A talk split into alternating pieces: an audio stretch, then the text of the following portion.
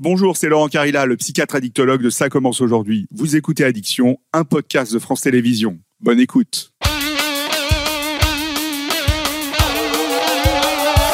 Bonjour, je suis Laurent Carilla, professeur de médecine, psychiatre, addictologue et très fan de métal. L'alcool, le cannabis, le sexe, la cocaïne, le jeu, les tranquillisants, les opioïdes ou encore le sport. Comment un produit ou un comportement qui est censé au départ vous faire plaisir ou vous soigner peut devenir une dépendance, une spirale infernale. C'est quoi exactement une addiction? Comment elle s'installe dans notre cerveau et dans notre corps? À quel moment on devient addict? Et comment on peut réussir à s'en sortir? Je vais vous raconter différentes histoires d'addiction et pour cette deuxième saison, ce sont des personnalités qui ont accepté de se livrer. Addicts ou anciens addicts, il et elle vont nous raconter ce plaisir qui devient souffrance, ce déni, cette honte, cette perte de contrôle et de liberté, mais aussi les risques pour leur santé. Bienvenue dans la saison 2 de Addiction, mon podcast dédié aux dépendances.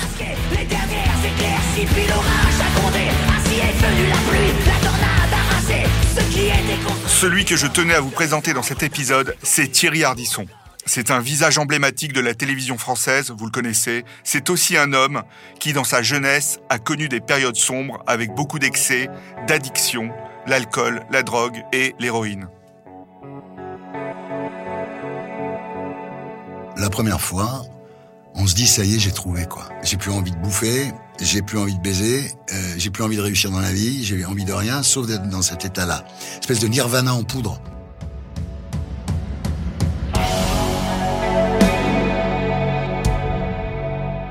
Bonjour Thierry. Bonjour. Alors on va faire un peu connaissance.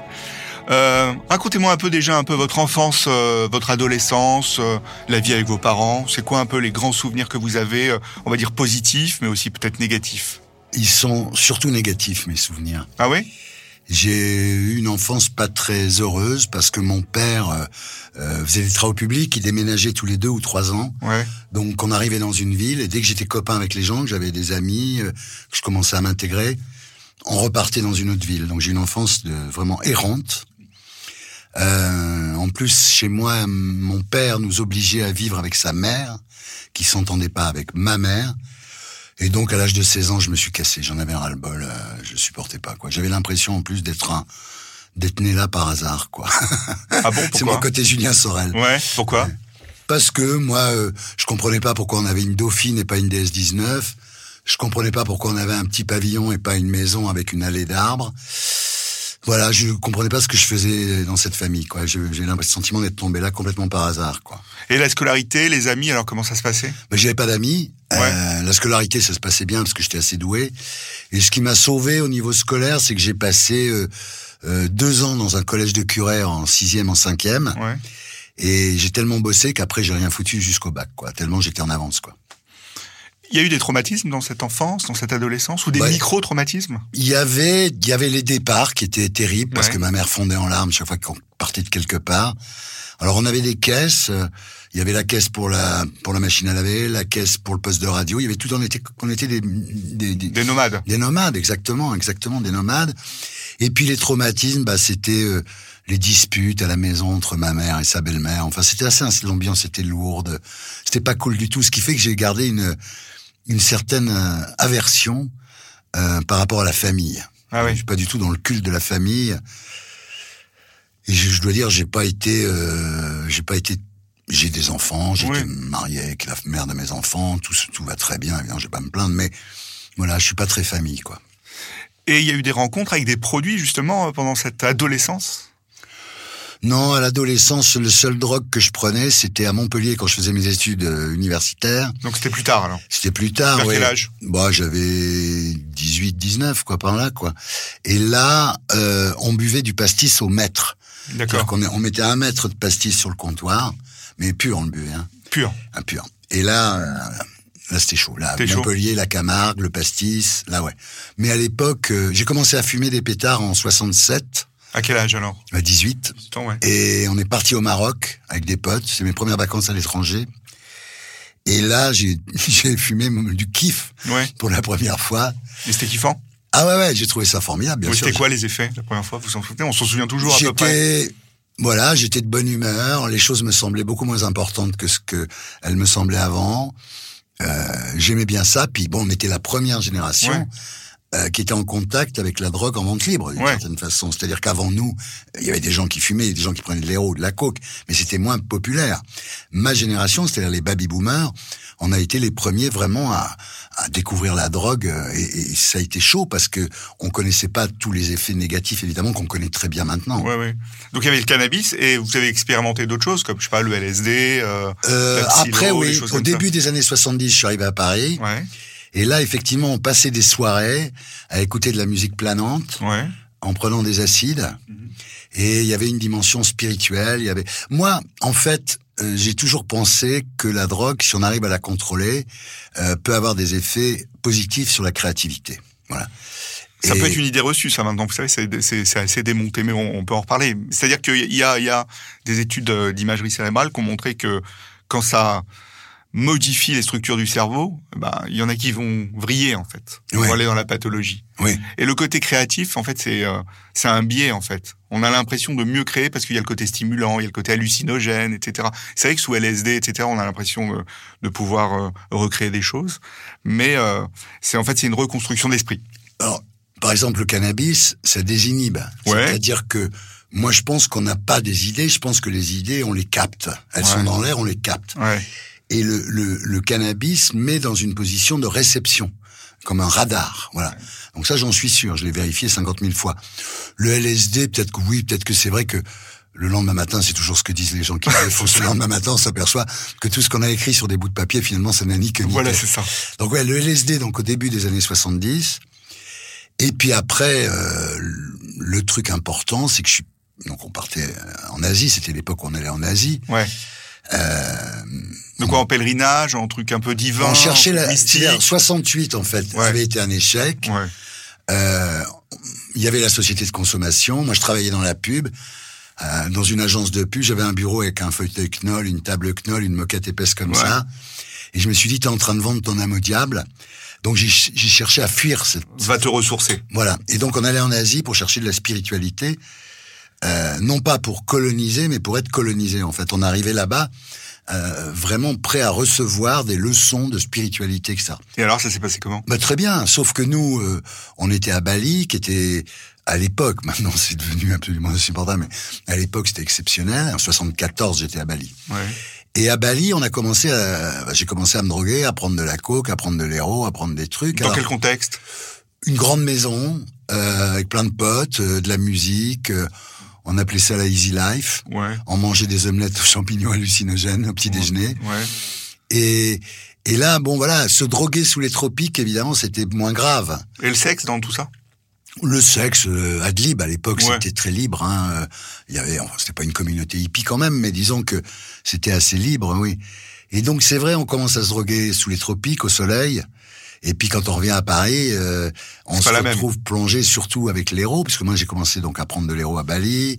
Alors comment racontez-nous euh, l'héros? Comment Bah, vous l'avez rencontré Comment vous bah, c'est consommez la première fois les copain effets? qui m'a proposé une ligne à Ouais, Bali. ouais. Et Vous avez jamais injecté? Mm, très peu. Vous avez déjà quand même euh, Oui, expérimenté l'injection, oui, mais bof. mais très peu. Et fumé Fumer aussi, bien sûr. L'héros? Oui, bien sûr. Et donc, en fait, euh, quand on prend de l'héros, la première fois, on se dit, ça y est, j'ai trouvé, quoi. L'orgasme. J'ai plus faim, j'ai plus envie de bouffer, j'ai plus envie de baiser, euh, j'ai plus envie de réussir dans la vie, j'ai envie de rien, sauf d'être dans cet état-là. Espèce de nirvana en poudre. Ouais. Et au début, on en prend pour être bien, et après, on en prend pour pas être mal. Et en fait, ce qu'il faut dire aux gens, et ça, c'est très important de dire ça, c'est-à-dire qu'en fait, pour être dans l'état où je suis ce matin en face de vous, il me fallait un gramme d'héros à la fin, quoi. Alors que, donc, donc c'est une connerie, évidemment. Et au bout de combien de temps justement vous avez eu cette impression de au départ c'est un peu l'orgasme, le nirvana, donc euh, au début on répète, on répète, on augmente les doses, on augmente les doses. Ouais. Et à- à- au bout de combien de temps euh, pour Bah, vous quand vous je suis dit- rentré à Paris, parce ça que fait je- combien de temps Bali Paris en gros? Bah, je sais pas, au bout de, au bout de. D'abord, je suis allé à Vientiane, après Bali. Alors, Vientiane, c'était déjà moins. euh, Enfin, c'était tr- Vientiane, c'est une ville de province française sous les tropiques, quoi. Donc, l'endroit absolument extraordinaire. Euh, ça ressemble à Issoire, quoi, avec la, la brasserie La Paix, le savon Le Chat, l'huile Ouais. Le Sieur. Enfin, on a vraiment une impression très bizarre de double dépaysement. C'est-à-dire le Laos plus la France. Ça, c'était très bizarre. Mais là, ça commençait à être chaud. En plus, il y a une, il y avait une poudre qui était exceptionnelle, quoi, Ouais. de très très bonne qualité. Il y avait des fumeries d'opium au bord du Mékong. Et là, je me suis bien accroché pour le coup. Et quand je suis rentré à Paris, bah, il fallait que j'en trouve. Et là, ça devenait moins rigolo parce qu'on en trouvait moins, Moins. facilement, parce qu'on était dans le milieu de la junk, ce qu'on appelle la junkie society, Ouais. C'est-à-dire un milieu où, enfin, il y a un proverbe qui dit never trust a junkie, quoi. C'est-à-dire que là, votre meilleur ami, il peut vous planter un poignard dans le dos pour une ligne Pour de ligne Ah ouais, il y a pas, c'est, c'est- moi je le sais ça. Mais le délai Bali, Paris, c'est combien de temps? Au bout de combien de temps vous étiez rentré dans ce, peut-être ce comportement de consommation, on va dire euh, six mois, un an, quoi. ouais. Au bout d'un an. Six mois, disons un an. Un an, d'accord, d'accord. Ouais. Et donc Et- alors ça se passe comment à Paris alors? Bah à Paris, bah voilà, on attend le dealer. Alors là, ça devient l'horreur. Ouais. Euh, on attend le dealer, le mec a cinq minutes de retard, on l'appelle, il s'énerve parce qu'on est trop pressé. Je me suis retrouvé à un moment pour aller chez mon dealer. J'avais une petite moto, parce que j'ai pas le permis, mais j'avais une petite moto, et je roulais sur les trottoirs pour aller plus vite et j'avais les vieilles dames qui s'écartaient devant moi. Ah ouais. Non, non, vraiment. Et, et ça a été, euh, c'était pas drôle, quoi. Ça a fini d'être drôle. Et en fait, j'ai voulu décrocher de l'héros parce que ça m'insupportait. C'est, ça, ça, me- ça m'énervait de me retrouver dans cet état. Mais justement à Paris, donc euh, cette addiction installée à l'héroïne, euh, cette recherche de dealer, le, enfin de- les moindres signes de manque. euh, vous avez vécu des gros symptômes de manque, des gros syndromes de manque? Non, on en trouvait toujours, mais on se faisait arnaquer. Moi, je me souviens d'un jour, j'avais un pote qui me dit, putain, j'ai de la rose de Chiang Mai, là, tu vas, tu vas pas le croire. Donc il vient, y j'y Ouais. achète, il vient, j'y achète un, un gramme de sa fameuse rose de Chiang Mai, je l'ouvre. Déjà, ça ressemblait pas à, à de l'héros, quoi. C'était du savon quoi. C'était du blush. Ouais. Et je suis tellement con que je me suis fait une ligne. Mais évidemment, quand j'ai fait la ligne, j'avais du blush dans le nez, c'était épouvantable. Et là, ça devenait dur, ouais, parce que on, Alors était, comment gérer tout ça on vous, était à la merci de Ouais. ces mecs-là. vous étiez rythmé par euh, cette drogue finalement. Ouais. Ma vie tournait autour de ça. Et, et le travail dans tout ça, vous avez repris le boulot quand vous êtes Oui, retrouvé oui, je travaillais, mais j'ai commencé. Euh, je me suis, c'est la seule fois de ma vie où je me suis fait virer parce que j'étais dans une super bonne agence, j'étais une vedette de la pub. Et puis je suis allé euh, travailler dans une autre agence parce qu'ils me donnaient plus d'argent, parce que j'ai besoin d'argent, ça me coûtait 130 sacs par jour. Hein, ça. Et, et puis dans cette agence, ils m'ont viré. C'est la seule fois de ma vie où je me suis fait virer. Et je le méritais bien, évidemment. Et là, ça a commencé à me faire peur. Je me suis fait peur. Je me suis dit, putain, tu t'es mis dans une merde, mon garçon. Sauf que décrocher de l'héros, c'est ce que j'ai fait de plus dur dans ma vie. Alors comment, comment justement, que, que- c'est quoi le déclic? Qu'est-ce que vous avez dit euh, Je me suis dit, tu peux pas vivre comme. Moi, j'avais envie de réussir. J'ai Ouais. toujours eu cette idée. professionnellement comme- Ouais. J'ai toujours eu cette idée que j'allais réussir et que j'y arriverais. Mais il fallait pas déménager. Depuis toujours. Et il fallait pas Voilà. déménager aussi. Depuis toujours, je savais ça. Hmm. Euh, je savais que malgré mes, mes voyages en Asie, j'avais quand même envie d'avoir du pognon, comme disait Gainsbourg. J'ai retourné ma veste, elle était doublée de vison. donc j'ai fait de la pub et j'ai monté une agence de pub, j'ai gagné beaucoup d'argent.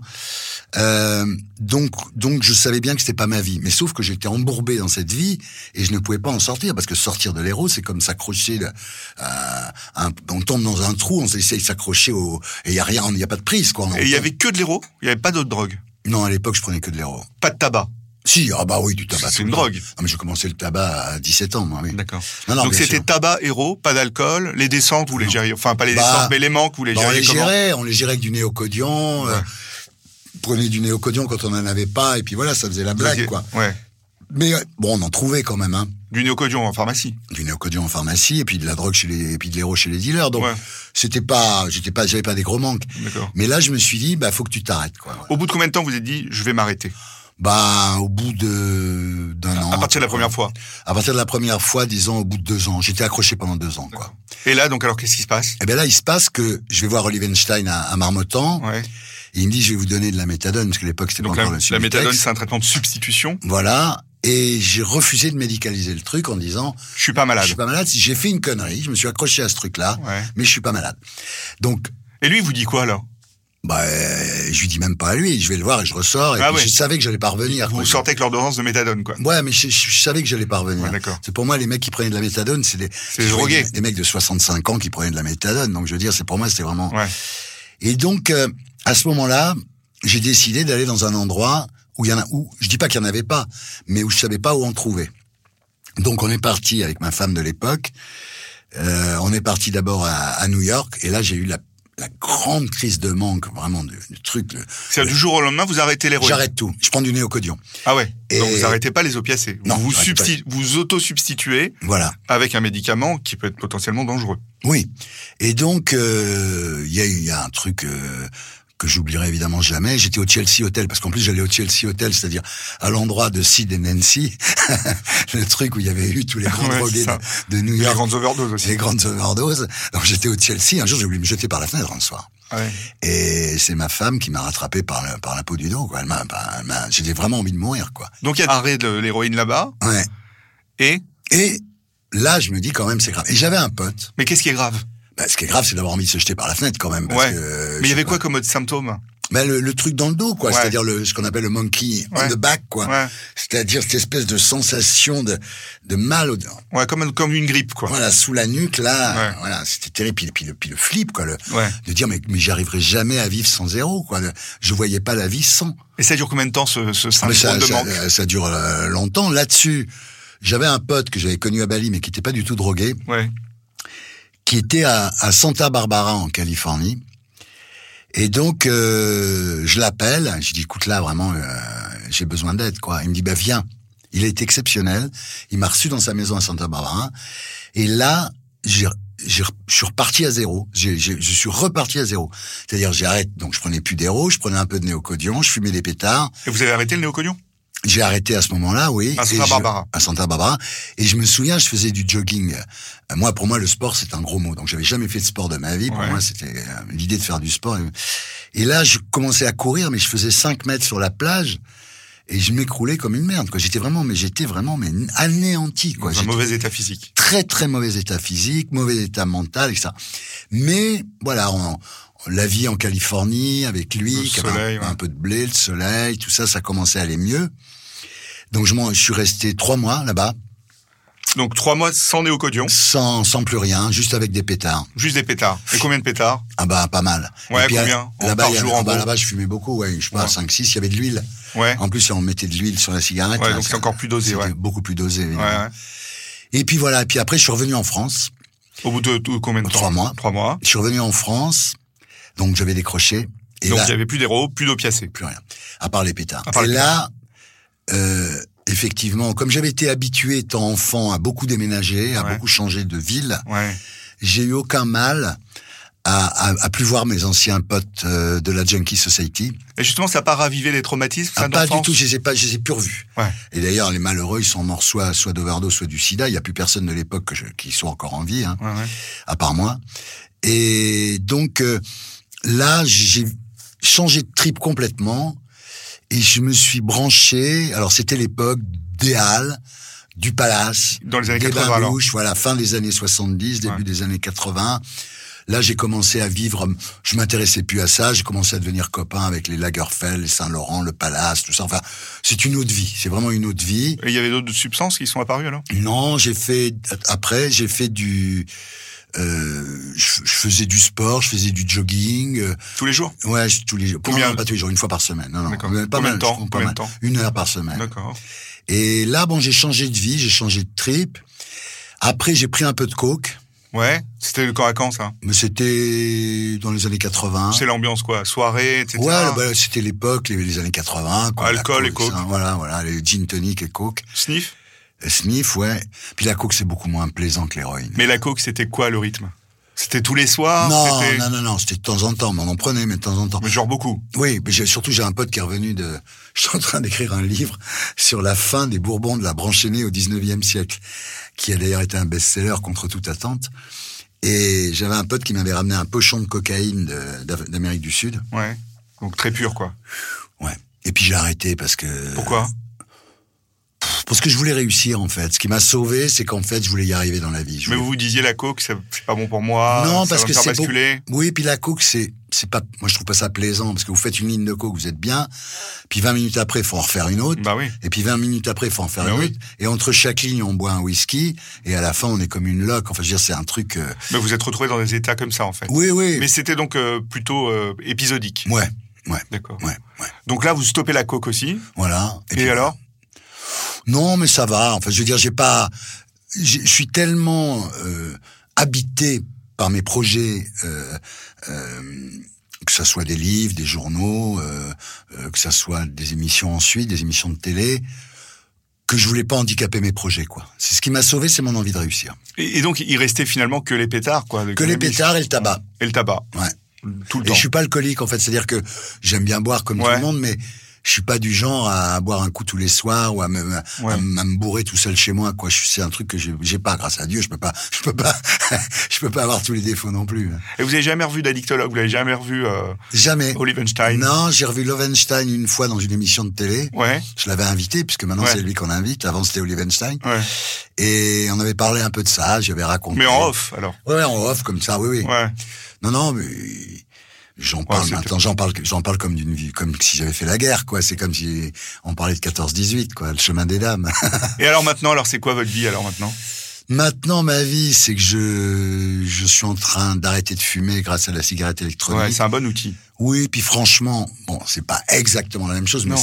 c'est 90% la même chose, quoi. Vous avez le shoot dans la bouche, non? Oui, De on a le kick, Ouais. le kick dans la gorge, Ouais. c'est le plus important. Puis Ouais. maintenant, ils font des trucs qui sont formidables, tout Ouais. petits, enfin, vraiment plaisants. Vous avez beaucoup de nicotine dedans? Ouais, ouais, j'ai la dose maximum. Donc la cigarette électronique, ouais. Ouais, la cigarette électronique pour remplacer le, le tabac. Enfin, après, euh, euh, je picole pas. euh, puis de temps en temps, quand il y a- je me fais un extra, un truc, parce que je veux quand même rester. je veux quand même savoir ce qui se fait. Comme drogue Oui, je vais être à la. Vous êtes, vous voulez être à la une, quoi. je vais être au courant de l'actualité. Donc j'ai essayé le 3-MMC là. La 3MMC, ouais. Ouais, En sniff En sniff, ouais. Ah, Pendant une fête. Alors, vous, ça, ces drogues-là, c'est des drogues euh, que Ouais. vous consommez pendant les fêtes. Vous Voilà, ne ouais. consommez pas tout seul Ah chez non, vous. non, non, non, mais tout seul chez moi, je prends rien du tout. Non, non, non. À part des pétards, mais. ouais. Et donc la 3MMC, vous l'avez testée là à 72 ans. Ouais, ouais, ouais, ouais. Bah ouais, ouais. Mais vous savez. Il n'y a euh, pas d'âge, vous Vous allez savez. William Burroughs, William Burroughs, il a vécu Oui. 85 ans, je crois. C'est quand même fou. Donc, euh, non, Parce que, c'est- parce que la 3MMC, c'est quand même un nouveau produit de synthèse qui mime les effets de, de l'exta. Hein. C'est comme une, c'est comme des amphétamines et de la cocaïne mélangées, en gros. Ah, en gros. Très, très schématique. en gros. Donc vous avez ce côté quoi, stimulant, up. euh, Oui, puis moi, il y a un truc, euh, quand une drogue est bonne, quand j'arrête de penser à, à mes projets. Parce que je suis obsessionnel. C'est-à-dire, Ah, je suis obsessionnel. moi, Mais c'est quoi, c'est quoi votre Bah, par exemple, Racontez-nous ma ce- ce nouvelle émission, ma nouvelle émission là, qui s'appelle Hôtel du Temps, j'ai travaillé dessus pendant deux ans. Sans drogue. Ah non, sans drogue, non. Et surtout en, en me faisant chier pendant deux ans. Et, et, et le moment où je, je n'y pense plus, c'est bon.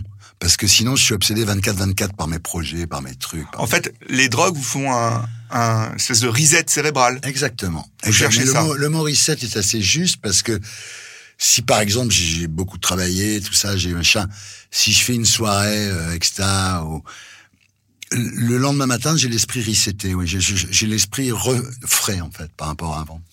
Et vous arrivez à gérer encore les extas, les Je trois, gère, même je si- gère tout très bien. Ouais, ouais. Ah ouais, Il n'y a non. pas eu, jamais eu de bad trip. euh. Non, non, Non. non, non, j'ai pas. je- L'exta, il y a ce qu'on appelle le, le mardi noir. Ouais, la descente. euh, Il y a, il y a- il y a une descente. Si vous le prenez le samedi, c'est c'est le mardi. C'est Ouais. bizarre. Mais, Mais tous les Anglais savent ça. Moi, quand je parle avec des Anglais, ils connaissent tout ça par cœur. ouais, ouais. Mais c'est un petit bad, quoi.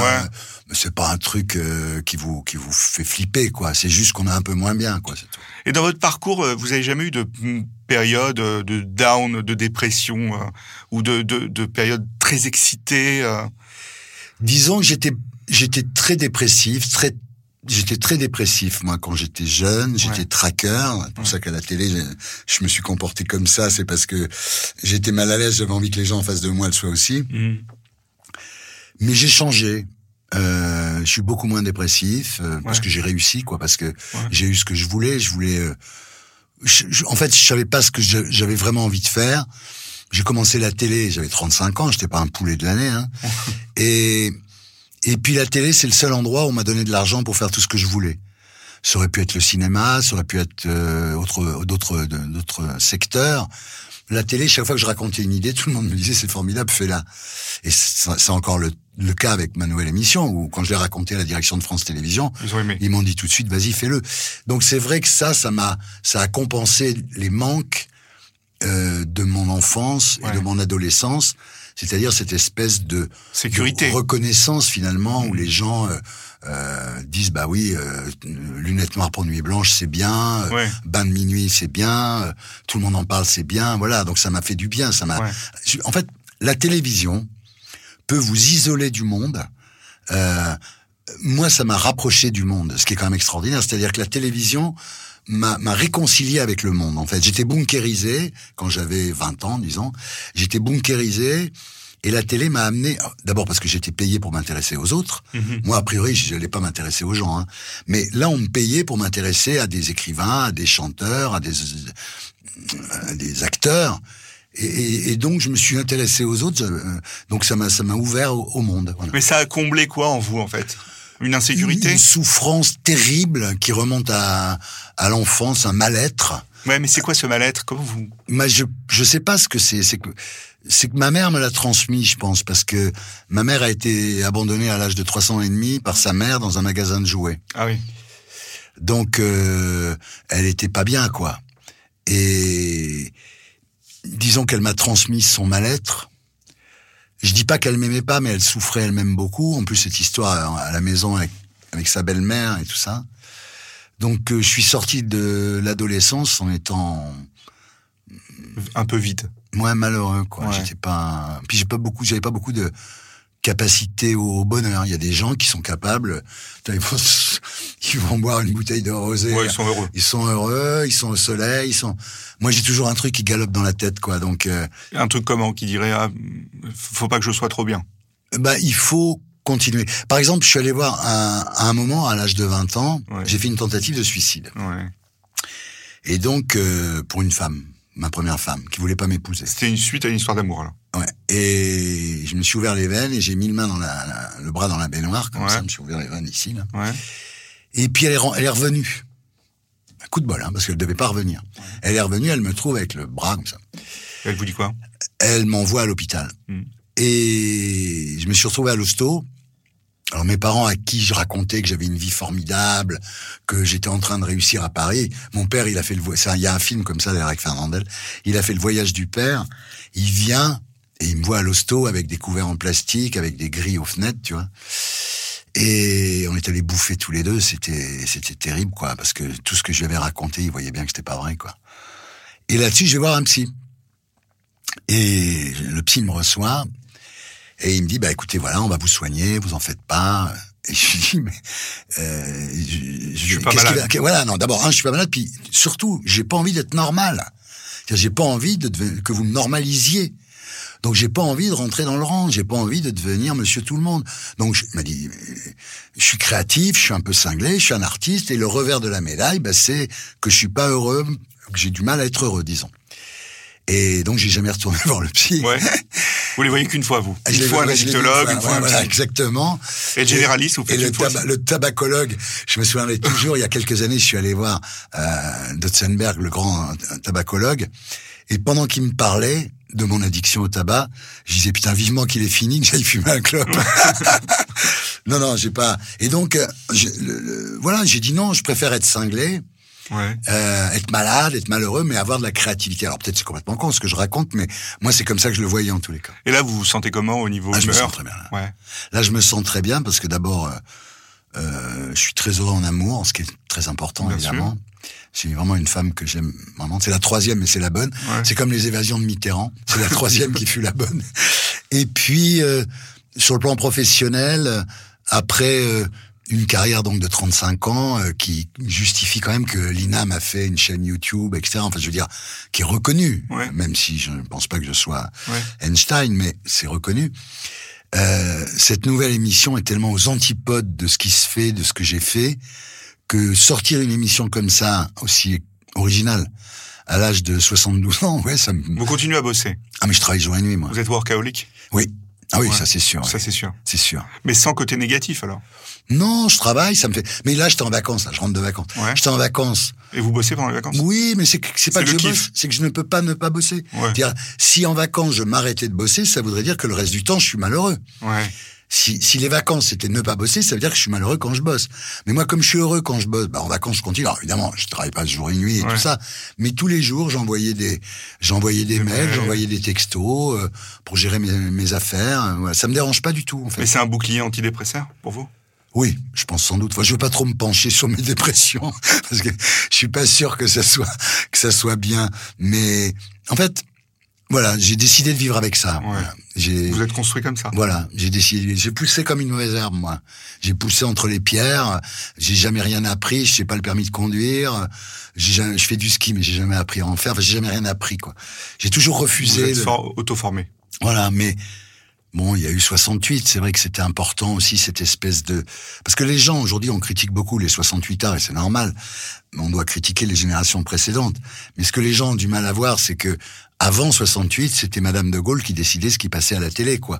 Et les gens devraient savoir que euh, on n'est pas des héros, mais on a quand même fait bouger les choses. Maintenant, c'est allé trop loin dans l'autre sens, je veux bien le croire. Ouais. Mais, mais quand même, quoi. Il y a une époque, voilà, ce qui quand même a été le plus important dans tout ça, c'est cette époque euh, où on a découvert la drogue, on a découvert les voyages en Asie, Oui, c'était une autre période. on a découvert, bon, il y a eu 68, Ouais, la musique. Quand, Ouais. Moi, quand j'allais à Londres, il y avait un club qui s'appelait le Marquis. ouais. On rentrait, mec disait, tu vois, là-bas, c'est les Beatles, là, c'est les Stones, et là, c'est les Kings, quoi. Ouais. Il y avait une créativité, une espèce de, euh, qui n'a, malheureusement, qui n'existe plus. C'est pas être un vieux réac de dire qu'aujourd'hui, euh, on a Amel Bent et Amir, quoi. C'est pas comme Comment vous compareriez euh, les années 68 justement avec ce que vous avez vécu vous hein, euh, et euh, les années 80, ce truc un peu Alors, les- fake quand même? Oui, mais il y a eu deux bonnes, si on veut Ouais. résumer la situation, Ouais. il y a eu deux époques vraiment intéressantes. Il y a eu cette époque entre 60, enfin en ce qui me concerne entre 66 et 70. Ça, c'était l'expérimentation. Ça, c'était voilà, c'était la musique pop, c'était les voyages, Les la drogue, etc. la- la le sexe free, etc. le sexe free, la révolution entre guillemets, Ouais, évidemment. ouais. Ça, c'est une époque, le swinging London, voilà. Ouais, C'était vraiment une époque formidable. Et après, il y a une deuxième grande époque, en, en ce qui me concerne, c'est l'époque du palace. C'est-à-dire cette époque où la mode était à la mode, où la France a explosé sur le plan de la mode, parce qu'il n'y avait pas que Lagerfeld et Saint-Laurent, il y avait beaucoup de gens, il y avait Thierry Mugler, il y avait Kenzo, il y avait beaucoup de gens. C'était Ouais. le Palace, qui est un endroit absolument incroyable, puisque le Palace est la dernière utopie des années 70. Ouais. C'est-à-dire le Palace est ouvert en 78. C'est-à-dire que le rêve de Fabrice Emmer, le patron du Palace, c'était que tout le monde soit là. Et c'est vrai que tout le monde était là. Ça allait d'un coiffeur de, de Nîmes en goguette à Paris, Ouais. que je retrouvais à 4 heures du matin assis sur les escaliers avec Yves Saint-Laurent en train de raconter sa vie, quoi. Il y a eu au Palace un moment qui a duré trois ans. Et puis après, ça s'est arrêté parce que d'abord, euh, Fabrice Emmer a appelé à voter Mitterrand. Et les gens n'ont pas compris pourquoi il se mêlait de politique. Et puis, il y a eu le sida. ouais. Et là, ça a été... Et les années SIDA, vous alors? Parce que vous, vous consommiez un peu, vous aviez pas Ouais, peur? moi, en plus, j'étais avec des filles euh, dont les mecs étaient homo, donc euh, j'étais quand même... euh, Ouais. J'étais très, très près du, très très près du truc, quoi. J'avais une fiancée, notamment, qui était vraiment... Et, et je suis passé à travers. Ouais. Je suis passé à travers et Heureusement. j'avais beaucoup d'amis qui, qui, qui sont morts de ça et ça a Mm. été un peu... C'est c'est une période qu'on peut comparer finalement à la fin de la jungle, là, quand Ouais. je me retrouve à Paris, Ouais. entre à partir de 74, 75, 76 où je commence à dire là il faut arrêter là c'est un peu pareil quoi là, là, d'un seul coup on a été coupé dans notre élan quoi et puis le palace a fermé et puis voilà quoi. Ouais. Et euh, dans votre euh, expérience personnelle, vous disiez, euh, il y a ce côté insécure un peu que j'ai un peu toujours euh, comblé. Je voulais pas être très normal, mais bon, normal c'est un mot pour moi aussi qui, qui veut rien dire. Ouais. Euh, il y a quand même à 72 ans, vous faites une nouvelle émission. Il y a quand même ce, ce truc de, vous voulez toujours être dans la place et, et reconnu finalement un peu. oui mais cool maintenant Ouais. c'est-à-dire C'est que moi. C'est-à-dire, qu'est-ce qui a changé? Cool parce que voilà je j'ai pas non plus inventé euh, euh, voilà j'ai fait de la télé je l'ai Ouais. fait le mieux possible Ouais. On m'a donné du pognon, j'ai fait tout ce que je voulais, mais disons voilà, je sais ce que j'ai fait. J'ai j'ai pas. Ouais. Moi, j'ai j'ai publié mon premier livre au Seuil euh, à l'âge de 22 ans euh, en 1971, le deuxième au Seuil après des livres chez. Mais voilà, j'étais pas écrivain quoi. Je me suis rendu compte que je n'étais pas Solzhenitsyn, que j'avais pas un message à apporter à l'humanité. Ouais. Donc voilà, donc euh, euh, le cinéma pareil. Il y a une dizaine d'années, j'ai essayé de faire du cinéma, des séries. Ouais. Puis je me suis aperçu qu'en fait, euh, euh, j'arrivais pas à m'intégrer au milieu, que j'ai produit quelques films, j'ai fait quelques trucs, mais Ouais. voilà, ça a été la télé, voilà. La télé. Mais il y a mon ami Bec Bédé qui disait que finalement je n'avais été qu'un animateur de télé. Ouais. Mais si on est le meilleur animateur de télé, C'est déjà grand chose. c'est déjà, bien. Ouais. Il vaut mieux être un très bon animateur de télé qu'un écrivain moyen, de toute façon. Donc j'ai choisi la télé parce que c'était tout était possible, quoi. Mais aujourd'hui, oui, je suis beaucoup plus. Enfin, je vais pas dire que je suis serein parce que ça serait terrible d'être serein. Mais Non, vous voulez jamais être serein. non, je veux pas être serein. Non, mais disons, non, non, je, je veux rester éveillé. Mais euh, voilà, ça va, quoi. Et pour terminer, j'ai j'ai une petite question. C'est donnez-moi trois émotions positives actuellement que vous ressentez en, en règle générale et trois négatives. Alors trois positives, il y a déjà euh, quand je vois arriver ma femme chez moi, Ouais. qui est une jolie femme que j'aime, Ouais. qui elle aussi avait envie de réussir, et qui Ouais. présente le journal télévisé sur TF1 euh, et puis qui fait euh, l'interview de 7 à 8, donc euh, donc elle, est comblée professionnellement, donc c'est plaisant. Ouais. Autre émotion positive quand j'ai vu euh, mon émission, c'est incroyable, même moi je suis surpris. Ouais. Et troisième émotion positive, euh, quand je me lève le matin chez moi, j'habite en face du jardin des Tuileries, et je me dis t'as pas fait tout ça pour rien quoi. Ouais, donc que du bonheur, quoi, finalement. Oui, c'est Ouais, que je suis plutôt, bien-être. je suis plutôt bien, ouais. Alors le, les le négatifs, négatif, c'est que ce serait quoi? À 72 ans Qu'est-ce qu'il y a de négatif?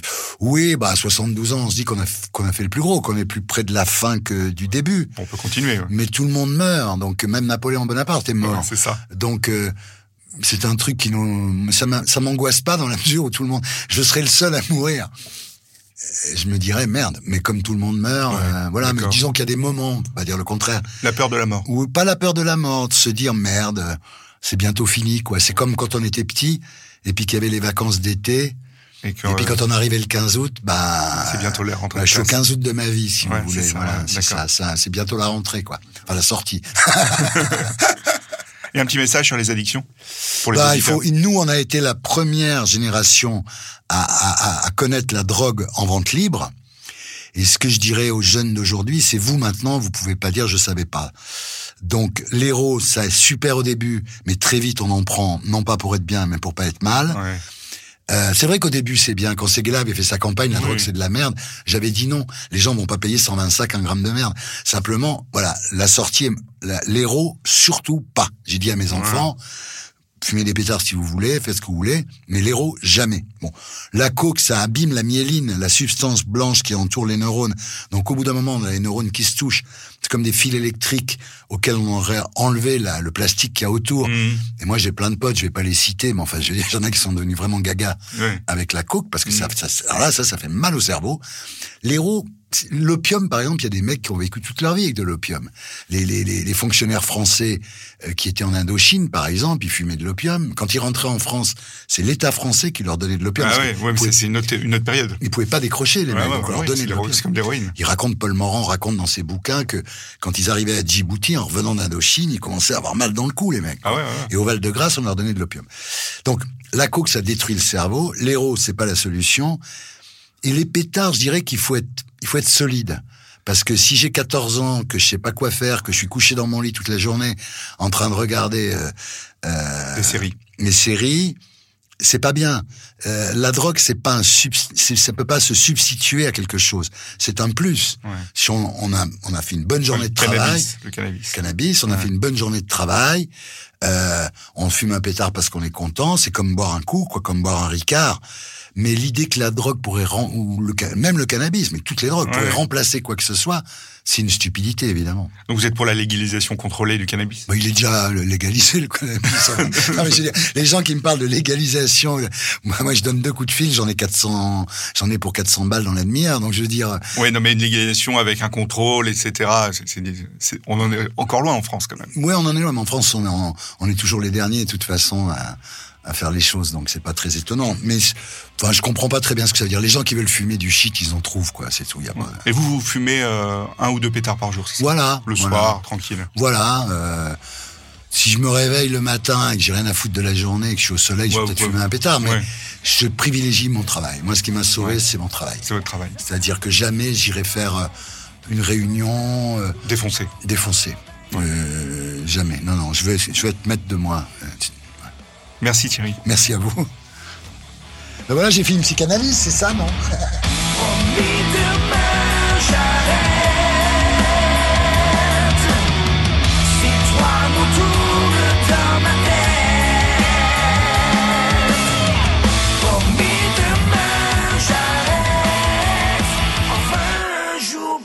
C'était Addiction, un podcast de France Télévisions. Ça vous a plu? N'hésitez pas à vous abonner pour ne rien manquer. Vous pouvez également me retrouver dans l'émission Ça commence aujourd'hui, disponible en podcast sur toutes les plateformes ou en vidéo sur France.tv.